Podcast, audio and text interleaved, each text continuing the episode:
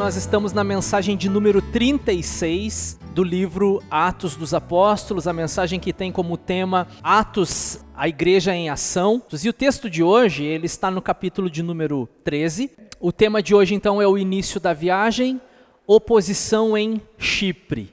Nós vamos falar sobre o início da viagem missionária, a primeira viagem missionária. Na última pregação, eu falei sobre Paulo e Barnabé, que receberam uma vocação específica de Deus e um direcionamento de Deus e que foram abençoados pela igreja, a igreja orou por eles e os enviou para então uma viagem missionária, isso na igreja da cidade de Antioquia da Síria. E a partir de hoje então nós vamos dar início a essa jornada. Nós vamos viajar com os apóstolos aí, com Paulo, com Barnabé, com Silas, que vai entrar mais à frente, Marcos hoje participa um pouco ainda nesse período da história. Vamos à leitura do texto, você pode localizar na sua Bíblia, Atos 13, a partir do versículo 4, ou você pode acompanhar aqui na projeção. O texto da palavra nos diz assim: Enviados pelo Espírito Santo, desceram a Seleucia e dali navegaram para Chipre. Chegando em Salamina, proclamaram a palavra de Deus nas sinagogas judaicas. João estava com eles como auxiliar. Viajaram por toda a ilha até que chegaram a Pafos. Ali encontraram um judeu chamado Bar Jesus, que praticava magia e era falso profeta. Ele era assessor do procônsul Sérgio Paulo. O procônsul, sendo homem culto, mandou chamar Barnabé e Saulo, porque queria ouvir a palavra de Deus. Mas Elimas, o mágico, esse é o significado do seu nome, opôs-se a eles e tentava desviar da fé o procônsul.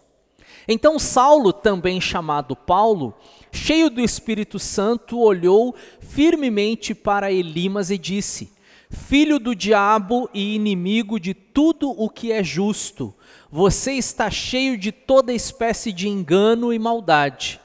Quando é que vai parar de perverter os retos caminhos do Senhor? Saiba agora que a mão do Senhor está contra você, e você ficará cego e incapaz de ver a luz do sol durante algum tempo. Imediatamente vieram sobre ele névoa e escuridão. E ele, tateando, procurava quem o guiasse pela mão.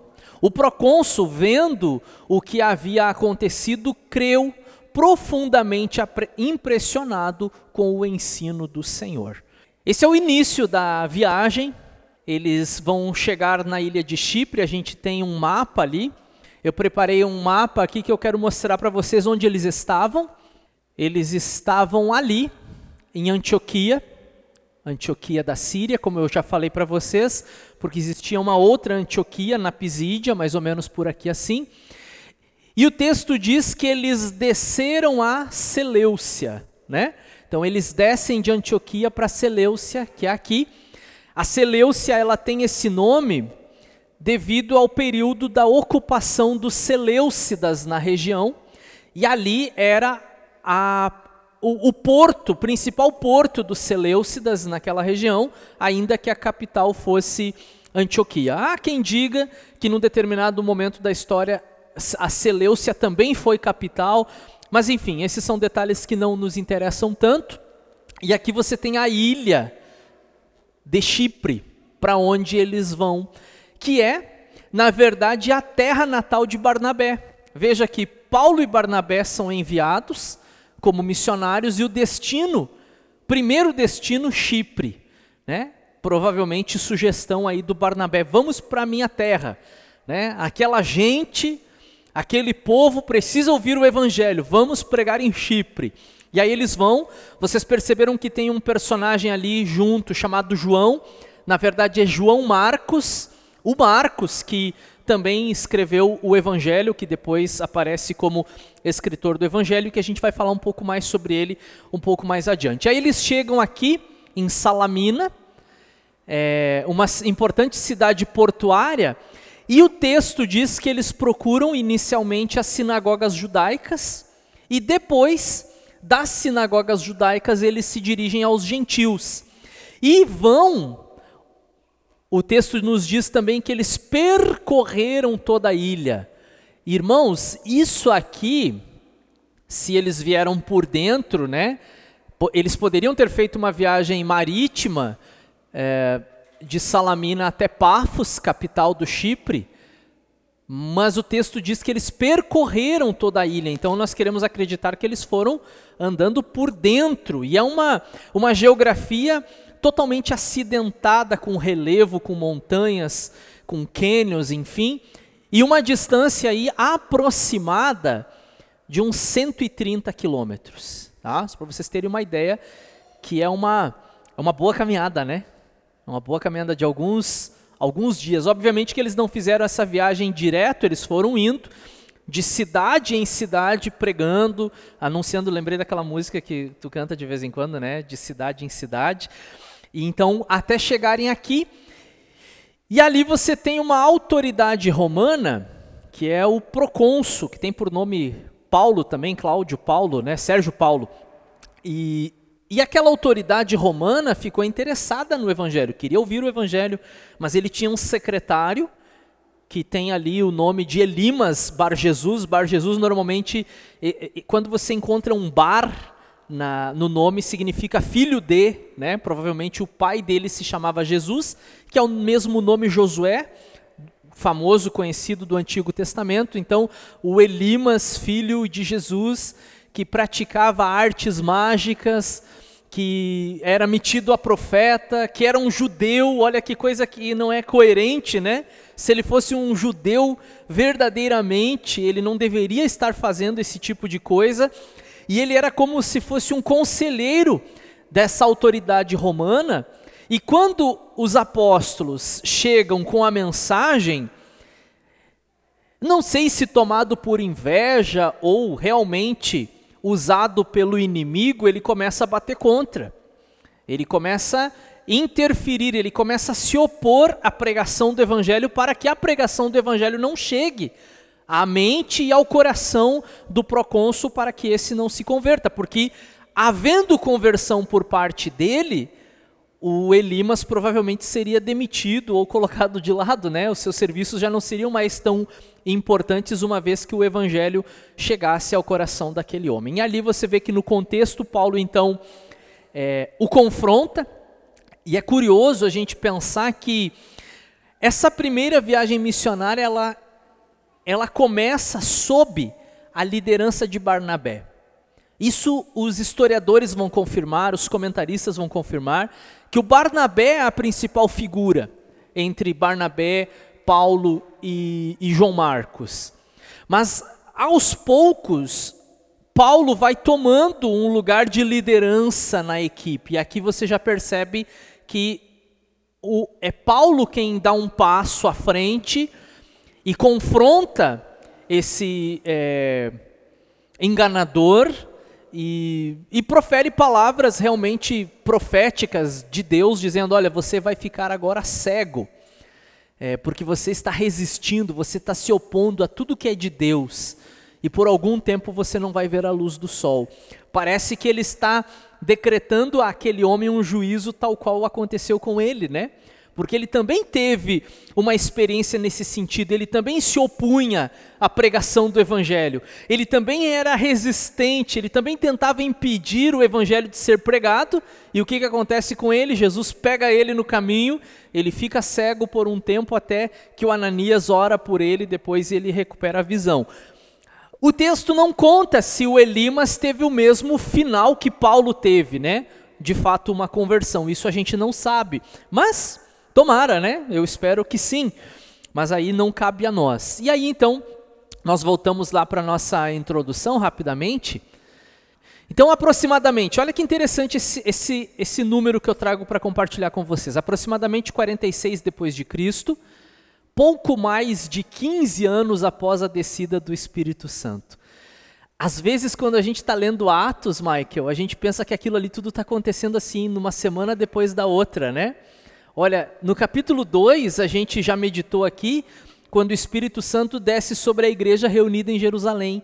E agora, a primeira viagem missionária, isso foi mais ou menos lá pelo ano 30, entre 28 e 30, que o Espírito Santo desce sobre a igreja em Jerusalém. E agora, a primeira viagem missionária acontece em 46, mais de 15 anos depois. Aconteceu muita coisa que, obviamente, não foi registrada por Lucas, né? Lucas tem um, um enfoque na sua abordagem. É, Barnabé, Paulo e Marcos, ou João, João Marcos, embarcam para a primeira viagem missionária. O primeiro destino é a ilha de Chipre, terra natal de Barnabé, onde pregam e sofrem oposição por parte de Elimas, mágico e charlatão. Na mensagem de hoje nós vamos refletir sobre missão, sobre oposição e sobre o agir de Deus. Temos um texto com curiosidades, eu trago para compartilhar com vocês. Atualmente, a ilha de Chipre é dividida entre uh, o país, República de Chipre, e uma parte ao norte, uma fatia daquela ilha pertence à Turquia, né, que fica ao norte do Mar Mediterrâneo. Então, é, então tem uma ocupação turca. E os idiomas são grego e turco, respectivamente. Né? Na parte é, é, cipriota se fala grego e na parte turca se fala o turco. Uh, uma população pequena, 1,2 milhão de habitantes, é, é, é, menos que Porto Alegre. Se vocês pararem para pensar, tem menos habitantes do que Porto Alegre. A capital é Nicósia, no entanto, Pafos, a antiga Pafos que é citada no texto, ainda é hoje né, um ponto turístico, um destino, porque ela é conhecida por seus sítios arqueológicos. Pausamos aqui e vamos então para a nossa mensagem. E aí eu compartilho com vocês algo que eu já venho falando, algo que Deus já tem me levado a compartilhar com a igreja e a gente não tem ciência do que está por vir em termos de nação, em termos de mundo, em termos de liberdade religiosa, nós não sabemos. Existem muitas especulações, existem muitos questionamentos, existem muitas dúvidas, mas o fato é que, embora eu, o Igor, seja resistente a fazer qualquer afirmação, a não ser que eu tenha muita base, muita convicção daquilo que eu vou afirmar, mas eu também não duvido de nada no sentido de perseguição religiosa, proibição da pregação do evangelho, liberdade e tudo que representa a nossa liberdade. E pensarmos que embora nós pensemos que no final dos tempos, como muitas vezes a gente fala, vai acontecer muita coisa nesse sentido. Hoje, neste exato momento, muitas nações já vivem isso. Em muitas nações já se proibiu a pregação do evangelho publicamente, e as pessoas que ainda o fazem correm sérios riscos de vida, inclusive. Né? E a igreja continua, a igreja permanece, a igreja prevalece. Então, é, essas possibilidades, elas não são para nós novidade. Nós precisamos ter clareza nisso. Ao olharmos para a história, nós vamos perceber que, ah, sim, é, existiram altos e baixos, é verdade. Existiram períodos de maior liberdade, outros períodos de menor liberdade. Existiram perseguições aos cristãos, primeiramente por parte dos judeus, depois nós tivemos perseguição pelo é, Império Romano, depois nós tivemos perseguição, é, é, foi, foram os mouros, né? enfim, tem toda, toda a questão que envolve também o Islã, o envolvimento, a, a, a perseguição à igreja, depois veio a reforma, aí os reformadores sofreram a perseguição por parte da, da igreja católica, Aí depois vieram os períodos de, de avivamentos e algumas, é, alguns grupos religiosos, os batistas, inclusive, nós fazemos parte, sofreram perseguição por parte dos reformadores. A perseguição, o período do nazismo teve perseguição, o comunismo trouxe perseguição e tantas outras perseguições que já chegaram e não, não acreditamos que tenha terminado. Mas quando nós olhamos a história, a gente vai ter essa certeza de que o evangelho ele sempre sofreu oposição. Algumas vezes uma oposição deliberada por parte do governo, por parte de um grupo, de uma milícia em alguns países, né? Eu fiquei muito impressionado é, certa vez quando eu vi que a Colômbia, um país na América Latina, sofria perseguição, a igreja era perseguida na Colômbia, e a Colômbia estava entre os 50 países no mundo todo que perseguem a igreja. Eu fiquei impressionado com aquilo, como pode? É aqui pertinho de nós, a gente pensa em perseguição na Arábia, a gente pensa no Oriente Médio, mas aqui na Colômbia não. E aí eu fui me informar porque eu queria saber como que eram as leis na Colômbia, se o Estado era laico ou não. E eu descobri que quem persegue a igreja, por exemplo, lá, são as milícias. É o narcotráfico que persegue a igreja, que não deixa a igreja se desenvolver em determinadas comunidades. Veja como as, as coisas são, né? Mas mesmo que, pensemos, mesmo que nós vivamos num país que ainda nos confere liberdade religiosa, o fato é que a gente sofre oposição. Não é fácil pregar o evangelho. Muitos de nós aqui, assim como eu, têm experiência de oposição dentro da sua casa. Você entregou sua vida a Cristo, você quer viver uma nova vida, mas de repente sofreu perseguição dentro de casa. Algumas pessoas sofrem perseguição por conta do cônjuge, outras por parte dos filhos. Né? Às vezes os filhos sofrem perseguição por parte dos pais porque querem professar a fé cristã e, a, e embora não se diga assim, eu te proíbo, mas também não te apoio em nada. E tudo que eu puder fazer para atrapalhar o teu envolvimento com a igreja, eu vou fazer. Né? Ou, se eu não fizer nada para atrapalhar, pelo menos eu não vou fazer nada para ajudar. E muitas vezes nós sofremos isso. É, no nosso ambiente de trabalho, você pode estar sofrendo uma perseguição porque os seus colegas sabem que você professa a fé cristã. É, talvez o seu grupo de amigos já te deixou de lado porque você é diferente. Talvez na sala de aula, na faculdade, você teve que se posicionar diante de algum tema que o seu professor estava trazendo é, é, para a turma, você teve que se posicionar: olha, eu não concordo com isso, porque a Bíblia não fala assim, a Bíblia ensina diferente, e acaba se, sendo taxado, né? É, de antiquado, de fundamentalista e de tantas outras coisas, tantas outras expressões que usam para nos atacar. Então, se você, em algum momento, por professar a sua fé, ou até mesmo por tentar pregar o evangelho, por tentar compartilhar de Jesus com alguém, você sentiu oposição, né? não se sinta mal por isso, porque você não é o primeiro em toda a história e não é nem o último. E aí eu me lembro de uma ocasião que, inclusive já preguei sobre isso aqui, ali pelo capítulo 4 do livro de Atos, 3, 4, os discípulos foram açoitados eles apanharam, tomaram chicotadas porque pregavam o evangelho e eles voltaram felizes da vida. Porque eles foram considerados dignos de sofrer por causa de Jesus. E para quem levou 39 chicotadas por pregar o nome de Jesus, o que, que é um bloqueio no Facebook? O que, que é perder um seguidor no Instagram? Né? Às vezes, ah, eu perdi um seguidor porque eu me posicionei com Jesus. Né? As pessoas no passado foram parar nos postes da antiga Roma, servindo como tochas para iluminar a cidade, porque se posicionaram em Jesus.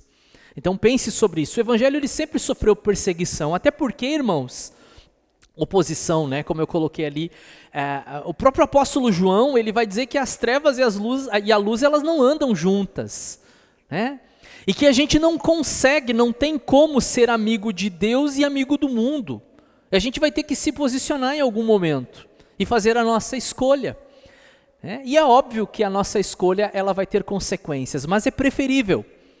É preferível nós termos consequências aqui do que sofrermos consequências na eternidade.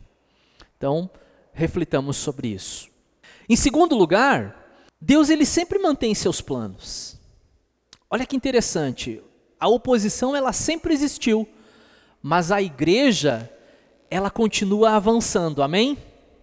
A igreja continua avançando. Irmãos, em toda a história, nenhuma outra instituição sofreu tanta perseguição contra, com, quanto a igreja.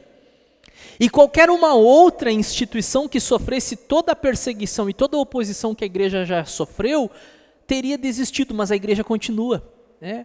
O, o, o famoso Napoleão Bonaparte, num determinado momento, ele falou, escreveu, que ele diz que com os seus exércitos eles conquistaram territórios.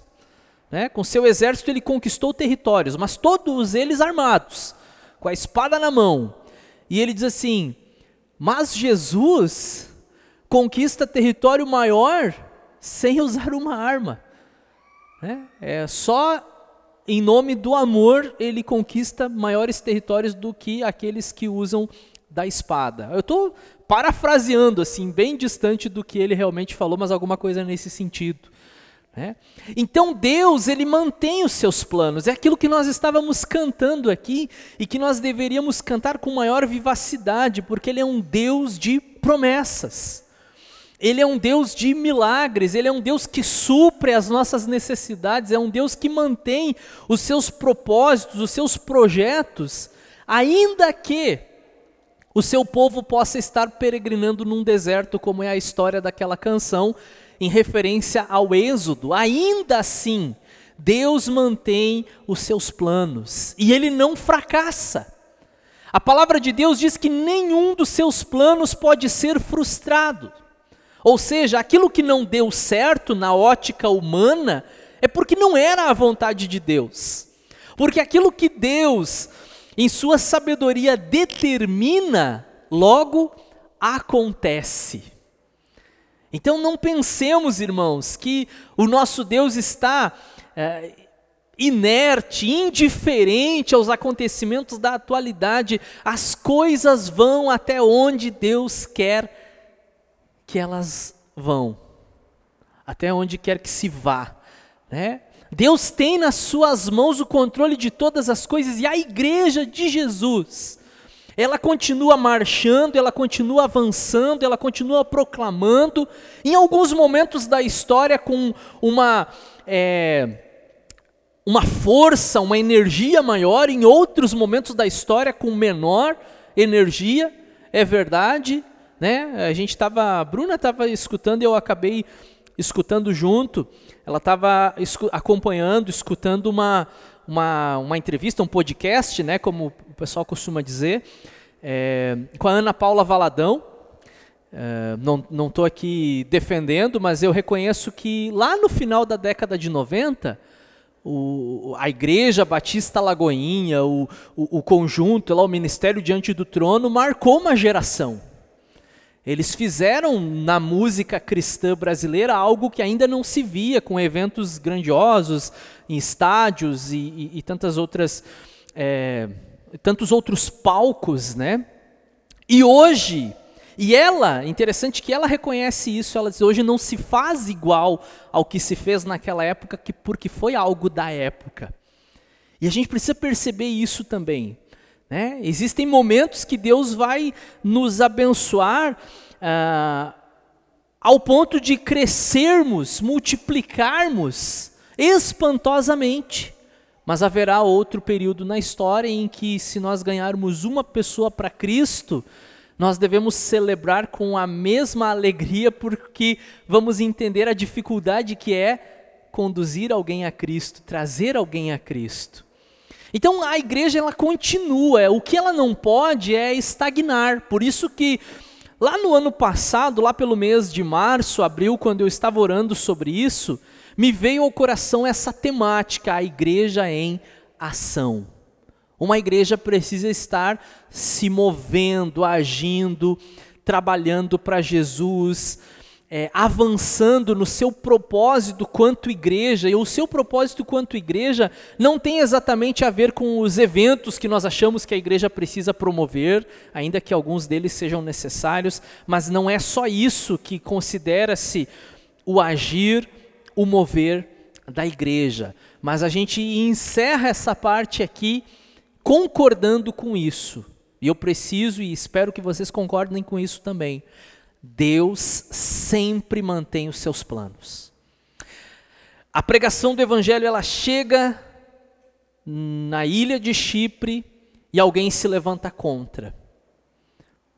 Mas Deus, ele mantém o seu plano. Deus usa Paulo, Paulo é, profere palavras de juízo contra aquele homem, aquele homem teve que se calar, porque ele sentiu no próprio corpo o poder do juízo de Deus, perdendo a sua visão, e não foi isso que impediu o evangelho de continuar. Assim como nós vamos ver, irmãos, nos próximos capítulos, histórias de pessoas que tentaram e que lutaram contra a pregação do evangelho. E nem mesmo quando Paulo esteve preso, eles conseguiram. Por quê? Porque o apóstolo Paulo ele chega a escrever que eu estou preso, mas a palavra de Deus não está. A palavra de Deus ela não pode ser controlada, ela não pode ser capturada, ela não pode ser impedida, a pregação está aí. E hoje em dia, com os recursos que nós temos, com as redes sociais, com a internet, ainda né, é impossível prender segurar essa palavra. E se um dia todas essas coisas acabarem, né? Se perdermos o acesso à internet, às redes sociais ou coisa desse tipo, ainda assim você precisa ter essa palavra no seu coração. É, o exemplo que eu vou dar aqui não é que você tenha que assistir esse filme porque esse filme ele é um símbolo ou alguma coisa nesse sentido, mas a, a tentativa hollywoodiana, né? É, ela ela foi boa. Quantos de vocês assistiram aquele filme com o ator Denzel Washington, O Livro de Eli? Quem é que assistiu esse filme? É um filme de ação, na verdade, não tem nada de religioso ali, né? Mas é interessante a ideia do filme, porque ele, numa era pós-apocalíptica, era o único que tinha a Bíblia. E havia uma comunidade ali de malfeitores que tentou capturar, é, recuperar a Bíblia ou se adonar da Bíblia, possuí-la, e no final da história eles descobrem que ela não é mais um livro físico, mas ela está na mente do cidadão que havia lido e decorado todo o livro, né? Então, nesse sentido, ela precisa estar em nós, né? A palavra de Deus precisa estar em nós. E aí a gente chega no último ponto da nossa reflexão, e que também é um ponto que eu já tenho falado aos irmãos e eu repito, eu reforço, eu bato nessa tecla, pastor, nós cremos em milagres, sim, nós cremos em milagres. Nós cantávamos a respeito de um Deus que é um Deus de milagres, sim.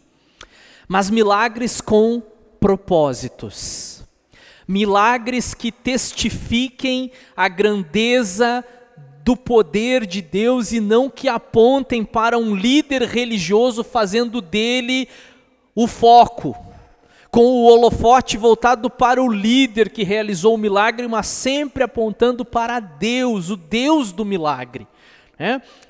O apóstolo Paulo foi um instrumento de Deus para fazer algo é, extraordinário. Ele orou e disse: Cidadão, você vai perder a sua visão agora porque você está indo contra tudo aquilo que vem de Deus. Agora, segura essa. E aí o camarada ficou cego. Mas a grande questão aqui não é a cegueira do Elimas. O foco em si não é no fato do Elimas ter ficado cego, porque aqui desperta aquele sentimento vingativo que está no nosso coração. E aí, ó, bem feito, bem feito, viu? Foi se levantar contra Deus, está aí, ó. Né? Ou às vezes quando a gente vê aí alguém blasfemando contra Deus, irmão, hoje é dia de ceia, irmão. Hoje nós vamos participar do corpo de Cristo. Confessa o seu pecado aí. Você nunca teve um sentimento assim que esse cara aí morra para estar tá falando de Jesus, né? Que ele sofra na pele, né? Por se levantar contra Jesus, contra a igreja, blasfemando contra o nome de Jesus, às vezes dá. Mas o texto em si aqui, ele não tem como objetivo, repito, é, aflorar em nós esse sentimento vingativo. Tá aí, ó. Tá vendo? Se levantou contra Deus, tá aí, ó. Ficou cego. Né? E não é nem para nós fazermos a mesma coisa, porque de repente vai ter alguns de nós aqui orando para todo mundo que se opõe à pregação do Evangelho. Eu vou fazer que nem Paulo, eu vou orar e você vai ficar cego, seu miserável. Né? Tem, irmãos, tem um, um vídeo no YouTube de, uma, de algumas pessoas evangélicas, pelo menos se dizem, né? Que estavam na rua cantando, pregando na rua e começaram a discutir e aí começam a proferir palavras de maldição com base na Bíblia uma para outra, né? Seria engraçado se não fosse trágico. Pessoas em nome da fé evangélica proferindo palavras daquela natureza. Mas o foco aqui é outro. O foco é que se tinha ali um Elimas que é, é, puxava algumas cartas do baralho, fazia alguns truques ali, e o, e o procônsul ficava admirado com os seus truques, com o que ele fazia, porque o, o, o ser humano se impressiona com essas coisas. Eu tenho falado sobre isso frequentemente aqui. O ser humano se impressiona com um, um, um milagre, com uma profecia, com uma revelação, e ficam, ah. Nossa, meu Deus, tu viu o que aquele pastor fez, tu viu o que o fulano falou, é, e eu não estou dizendo que Deus não possa usar pessoas para fazer coisas extraordinárias, mas qual que é o foco? Qual é o propósito? Houve um propósito aqui, o homem viu. Puxa, mas esse aqui não era o cara que se dizia profeta. Esse aqui não é aquele que falava em nome de Deus, que era uma autoridade. O que, que aconteceu agora? O missionário lançou uma palavra contra ele e ele ficou cego. Mas então essa palavra aqui é verdade. Então eu vou abraçar o evangelho. Então eu quero essa palavra para minha vida, porque aquilo que eu acreditava ser a verdade para mim hoje foi desmascarado diante dos meus olhos. E ao mesmo tempo, irmãos, preste atenção nisso aqui.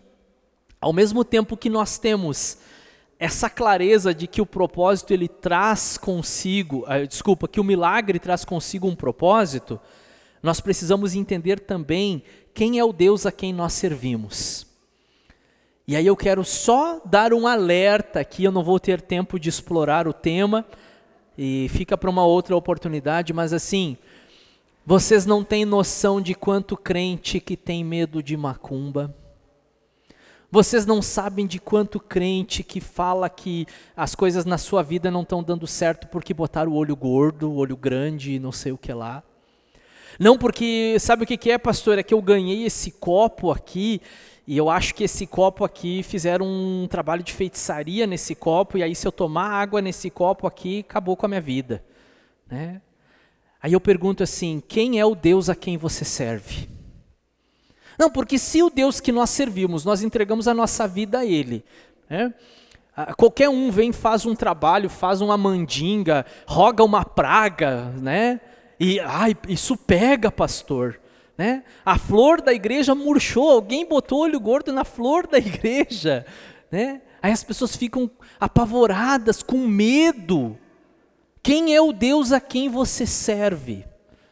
O Deus a quem nós servimos está acima de todas essas coisas. Né? Se é para nós servirmos a Deus e termos medo de tudo, né? não, eu não, não vou tomar porque esse copo aqui foi consagrado. Está com medo, irmão? Ora, Deus, nesse momento, esse copo aqui agora é ao Senhor. Paulo ensina isso, né? Dê graças ao Senhor e aquele que come ao Senhor come, o que bebe ao Senhor bebe. Né? Tudo que nós fazemos é ao Senhor. Né? Se nós de fato entregamos a nossa vida, se o Senhor habita no nosso coração, o que somos, o que temos, a nossa casa pertencem ao Senhor. Amém, irmãos? Então, acontecimentos extraordinário, extraordinários, eles existem para confirmar a pregação, sempre com esse propósito de abrir a porta para que o evangelho entre e faça então o seu trabalho. E aí eu trago um versículo aqui para apenas fazer o fechamento dessa ideia de hoje da primeira viagem missionária, da, do primeiro destino da primeira viagem missionária, Chipre, onde Paulo, Barnabé e João Marcos chegaram, e aí eu lembro daquilo que Jesus falou aos seus discípulos: Eu lhe digo que você é Pedro, e sobre esta pedra edificarei a minha igreja, e as portas do Hades ou do inferno não poderão vencê-la. As portas do inferno não poderão vencer a igreja. A igreja continua avançando. Até quando? Até quando Deus quiser. Até onde ela vai? Até onde Deus quiser. Porque a igreja não é nossa, a igreja é do Senhor. Oposição já existiu, oposição vai continuar existindo, pessoas que não concordam, pessoas que não gostam, pessoas que vão trabalhar contra a igreja do Senhor. Mas eu tenho uma notícia para dar: a igreja continua avançando.